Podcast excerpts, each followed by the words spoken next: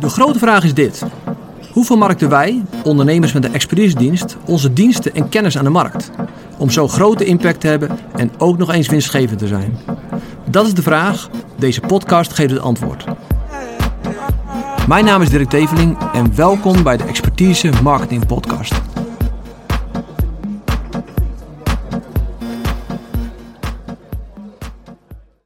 Ja, we gaan het hebben over uh, expertise marketing uh, versus productmarketing. En uh, voordat we erin gaan, zal ik je eerst even een stukje historie uh, vertellen hoe we hier zo bij gekomen zijn. In, moet ik goed denken, dat is in 2018 januari geweest. Toen had ik een business coach vanuit Amerika. Die leerde me veel goede dingen. ik had hem ingehuurd om meer te leren over marketing. Nou, helaas werkte dat niet zo goed, want Amerikaanse marketing is totaal anders dan uh, Nederlandse marketing. Maar hij leerde wel, me wel heel veel uh, goede dingen over mijn business. En hij zegt, Dirk, je moet één niche hebben. Je moet je gaan richten op één doelgroep. Uh, nou, dat vond ik wel een interessant advies. Maar rond die tijd merkte ik dat ook. We hadden toen een, een eerste campagne opgezet. toen, toen nog op Facebook, toen deed ik niet zoveel van met LinkedIn. Uh, en die campagne had meteen succes. We hadden meteen, nou, dat was een beetje nou, begin januari 2018, uh, hadden we meteen heel veel aanvragen. Dus ik had mijn mailbox uh, vol met afspraken. Dus ik was zo blij als een kind. Ik, ik had er helemaal zin in. En ik belde de eerste. En die deed in voedingssupplementen. En toen dacht ik, oké, voedingssupplementen. Ja, dat is eigenlijk wel iets heel anders. Er zitten hele kleine marges op. is dat wel wat voor ons? Nou, de tweede die ik belde, die deed in uh, IKEA deurkastjes speciaal voor uh, niet-IKEA uh, vaatwassers. Toen dacht ik, ja, ja, dat is echt, echt ook voor consumenten. Dat is eigenlijk niet mijn ding. Nou, en zo kreeg ik meerdere gesprekken. En toen, toen viel mijn kwartje. Ik denk, ja, ik kan niet iedereen gaan bedienen. kan ik het dan niet? nou, misschien kan ik het wel. Misschien kan ik wel helpen met marketing. Maar de marketingaanpak voor een uh, voedingssupplement of een IKEA uh, kastdeurtje is totaal anders uh, dan bijvoorbeeld waar we ervaringen hadden met trainingen en consultants. En daar hadden al goede resultaten mee. Dus vanuit daar besefte ik, ja, ik moet kiezen. ons, wat waar, waar, wij ervaring mee hebben, is het vermarkten van expertise. En dat is totaal anders dan nou, voedingssupplementen. Um, dus dat was een beetje de reden hoe wij hier inrolden. Uh, en ook besloten, oké, we gaan ons alleen maar hierop focussen. En dat betekent ook dat we heel veel mensen niet kunnen helpen. Uh, maar dat is prima. Ik hang net op, uh, net kwart voor twaalf, met iemand die alles voor iedereen doet. En ik zeg, Michiel, ik zeg, je moet kiezen. Ik zeg, je moet één niche gaan, gaan kiezen. Je moet één product in de markt gaan zetten. En ook één marketingkanaal gaan gebruiken om te gaan starten. Oké, maar dan even inzoomen op waarom is het uh, zo belangrijk om het verschil te erkennen tussen een product uh, en expertise qua marketing. Nou, het eerste is uh, een product. Nou, ik heb hier een, een glas water staan. een product kan je aanraken. die kan je ervaren. Je kan, je kan, deze beker kan ik al een slokje uitdrinken en dan weet ik hoe, dat, hoe de ervaring is. Ik kan hem zien, ik kan hem aanraken. Um, en heeft vaak, of eigenlijk altijd, vaste specificaties. Dus hij is zoveel milliliter en hij is gemaakt van hardstaal en hij is zoveel gram is hij. Uh, dat zijn de specificaties.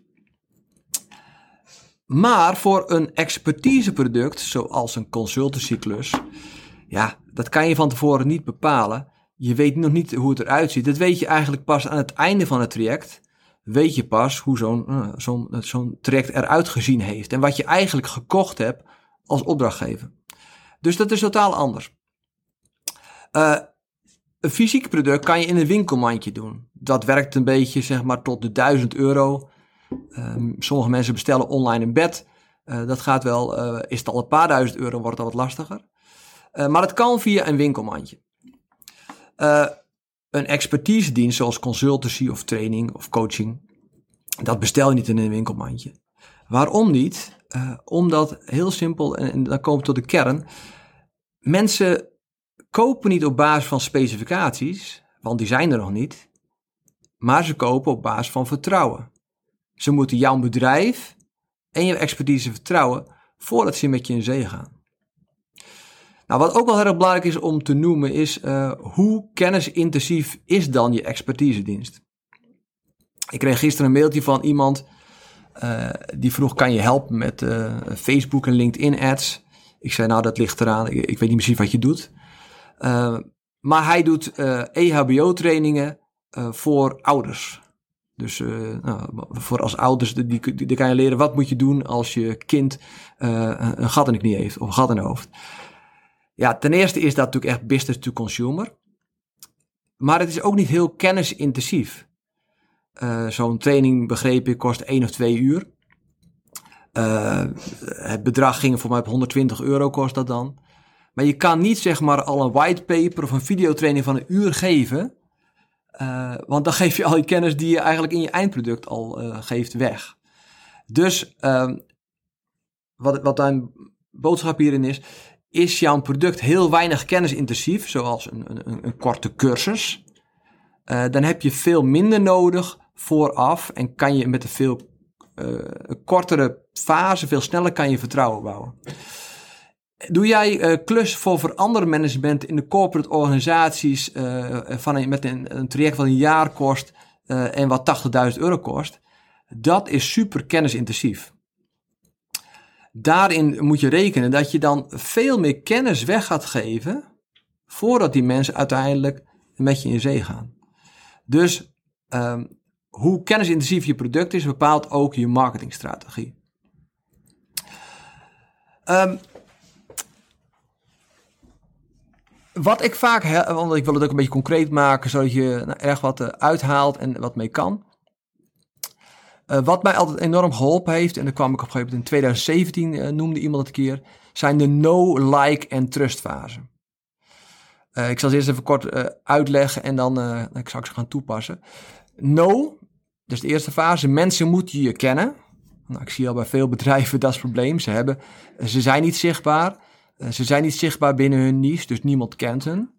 je kan zo goed zijn als, als wat, maar als je niemand die kent, kan je ook niemand helpen met je bedrijf. Dus dat is een no. Het tweede is de like. Nou, de like gaat dus niet om het, het like-knopje, wat je nu voor mij part even in mag drukken. Maar het gaat om, uh, is er een, een klik met het bedrijf, met de persoon. Uh, er moet een, een, klik zijn. Want uh, nou, dat zal je merken bij sommige mensen op LinkedIn of social media heb je gewoon weinig. En de laatste, en die is misschien wel het allerbelangrijkste, is de trust. Er moet genoeg vertrouwen zijn om met iemand zaken te doen. Um, nou, in het verleden gingen wij dat heel letterlijk nemen. We gingen dan funnels bouwen, waar we eerst een deel trust gingen bouwen, of een, een, no, en dan like en dan trust. Nou, ik heb gemerkt, zo lineair is het niet. Uh, want in al je fases, in je communicatie, in je marketing, werk je aan al die drie. Uh, het is heel goed te vergelijken met uh, nou, bijvoorbeeld daten. Ik ben ondertussen 23 jaar getrouwd. En uh, we ontmoeten elkaar in 1996 en zijn in 1999 getrouwd. Maar op onze eerste date heb ik niet gezegd: Wil je me betrouwen? Waarom niet? Nou, grote kans dat ze gezegd dat ze gillend had weggerend uh, en dat ik er nooit meer gezien had. Want er moet vooral bij een grote transactie als een huwelijk, als een relatie, die heel kennisintensief is, er moet heel wat vertrouwen worden gebouwd voordat je die beslissing neemt. Dat duurde bij ons uh, eh, 2,5 jaar voordat we besloten we gaan trouwen. En we trouwden ruim drie jaar daarna, na de eerste date. En dat is wat je, wat als je een kennisintensief product hebt met een, een hoge prijs, dan moet er veel vertrouwen worden gebouwd. Uh, en dat is dus heel anders dan met een, een LED-TV of een, een simpel fysiek product. En zelfs met een telefoon, ook al is je telefoon 1000 euro, de specs zijn bekend en je kan hem zo bestellen als je hem wil.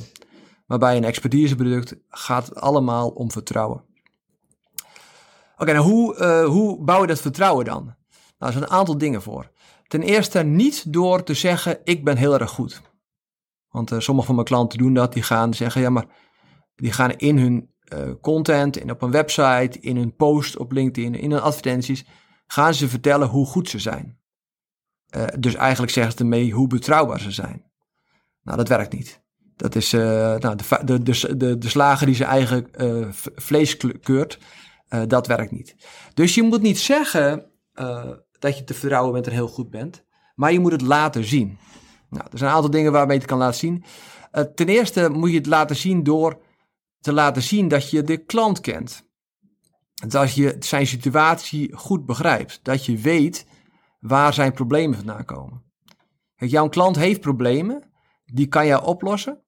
Maar een hele grote kans dat hij nog niet weet dat hij een probleem heeft en dat hij slechts de symptomen ervaart. Dus hij ervaart alleen de, nou, het effect van het probleem wat niet opgelost is. Dus jouw eerste taak is eh, het probleem te verkopen. Dus je moet laten zien uh, dat je hem eigenlijk beter kent, dat je zijn situatie beter begrijpt uh, dan hij dezelfde situatie begrijpt. En dat doe je heel simpel door uh, hem content te geven, inzichten te geven, waar de symptomen vandaan komen. dus dat, dat doe je met, met content, dat doe je met een stukje educatie. Je gaat laten zien, oké, waarschijnlijk heb je dit symptoom, dat komt hierdoor. En je laat het zien. En je laat ook zien wat de verkeerde oplossingen zijn. En daarmee, nou, dus net als, als een dokter. Als je bij de dokter zit uh, en die zegt. Uh, en jij zegt: Ik heb pijn in mijn knie. En de dokter zegt meteen: oh, paracetamol. Dan voel je niet serieus genomen. Je wil dat die dokter een soort diagnose stelt. en dat je weet: Oké, maar de dokter begrijpt me. En dan ga je, ga je verder. Dus eerst heel simpel: laten zien en laten merken dat je hem kent. Dat geeft vertrouwen. Het tweede is ook, um, je moet ook laten zien hoe, je, hoe ga je dat probleem oplossen dan. Als je zegt, ja, ik heb heel veel ervaring, uh, mijn uurtarief is 100 euro per uur en ik denk er drie maanden over te doen. Ja, dat, dat bouwt geen vertrouwen. Je moet laten zien, wat is je plan? Wat is je aanpak? En uit die aanpak, uh, of die nou, klikt bij je potentiële klant, blijkt of je, of jij te vertrouwen bent. Dus laat altijd een methode zien, een aanpak. Uh, en niet op de manier van, we doen eerst een inventarisatie, dan schrijven een adviesplan en dan doen we een implementatie. Nou, dat, is, dat doet iedereen, dus dat is niet uh, waardevol voor je klant. Maar je moet zeggen, oké, we beginnen bij subprobleem 1. Want het, het grotere probleem bestaat uit subproblemen. Je begint subprobleem 1, dat gaan we oplossen, zodat dit resultaat geeft. Vervolgens gaan we subprobleem 2 oplossen. En dan is dit het resultaat. Als je dat laat zien, dan snap je aan potentiële klant hoe jij het probleem oplost en bouwt het enorm veel vertrouwen. Um, vertrouwen bouwen doe je ook door, nou, door communicatie. Uh, door uh, bijvoorbeeld een case study. Laat zien hoe je een klant geholpen heeft. Uh, je laat het ook zien door, um, hoe zeg je dat?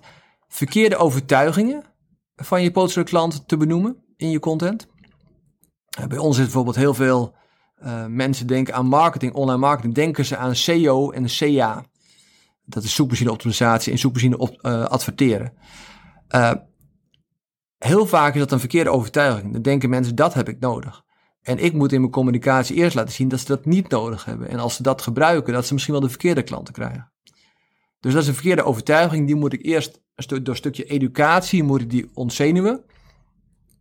Om ze vervolgens uh, naar me toe te trekken en zodat ze klant kunnen worden.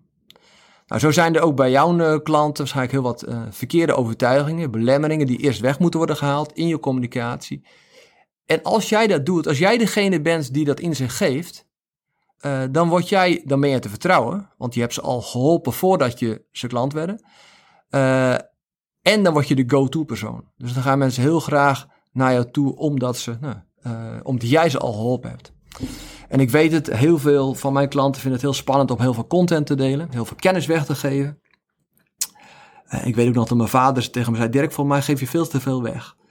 En uh, ik snap het helemaal, maar weet je, het, het, de kennis weggeven trekt mensen aan. Dus ik daag al mijn klanten en ook jullie uit van deel meer kennis. Deel meer kennis met je potentiële klanten. Ik heb heel vaak getwijfeld van, zal ik dit, dit is zo waardevol, zal ik het wel delen? Uh, en dat ben ik gaan doen en het trok alleen mijn klanten aan. En waardoor je ook uh, in vergelijking met je concurrentie gewoon er bovenuit steekt. Want als je al zoveel weggeeft, uh, dat geeft ook een signaal, er is nog veel meer. Iemand heb ik het, die, die mailde met Dirk, jij geeft zoveel weg. Maar dat hij zei, daardoor weet ik ook wel dat dit niet is, alles is wat je hebt. En dat zie ik wel met, met collega's, dat ze hetgene wat wij weggeven, dat zij het verkopen in een training voor een paar honderd euro. Dan denk ik, oké, ja, dus dit is het niveau waarop jullie opereren. Uh, wij hebben nog veel meer te geven. Dus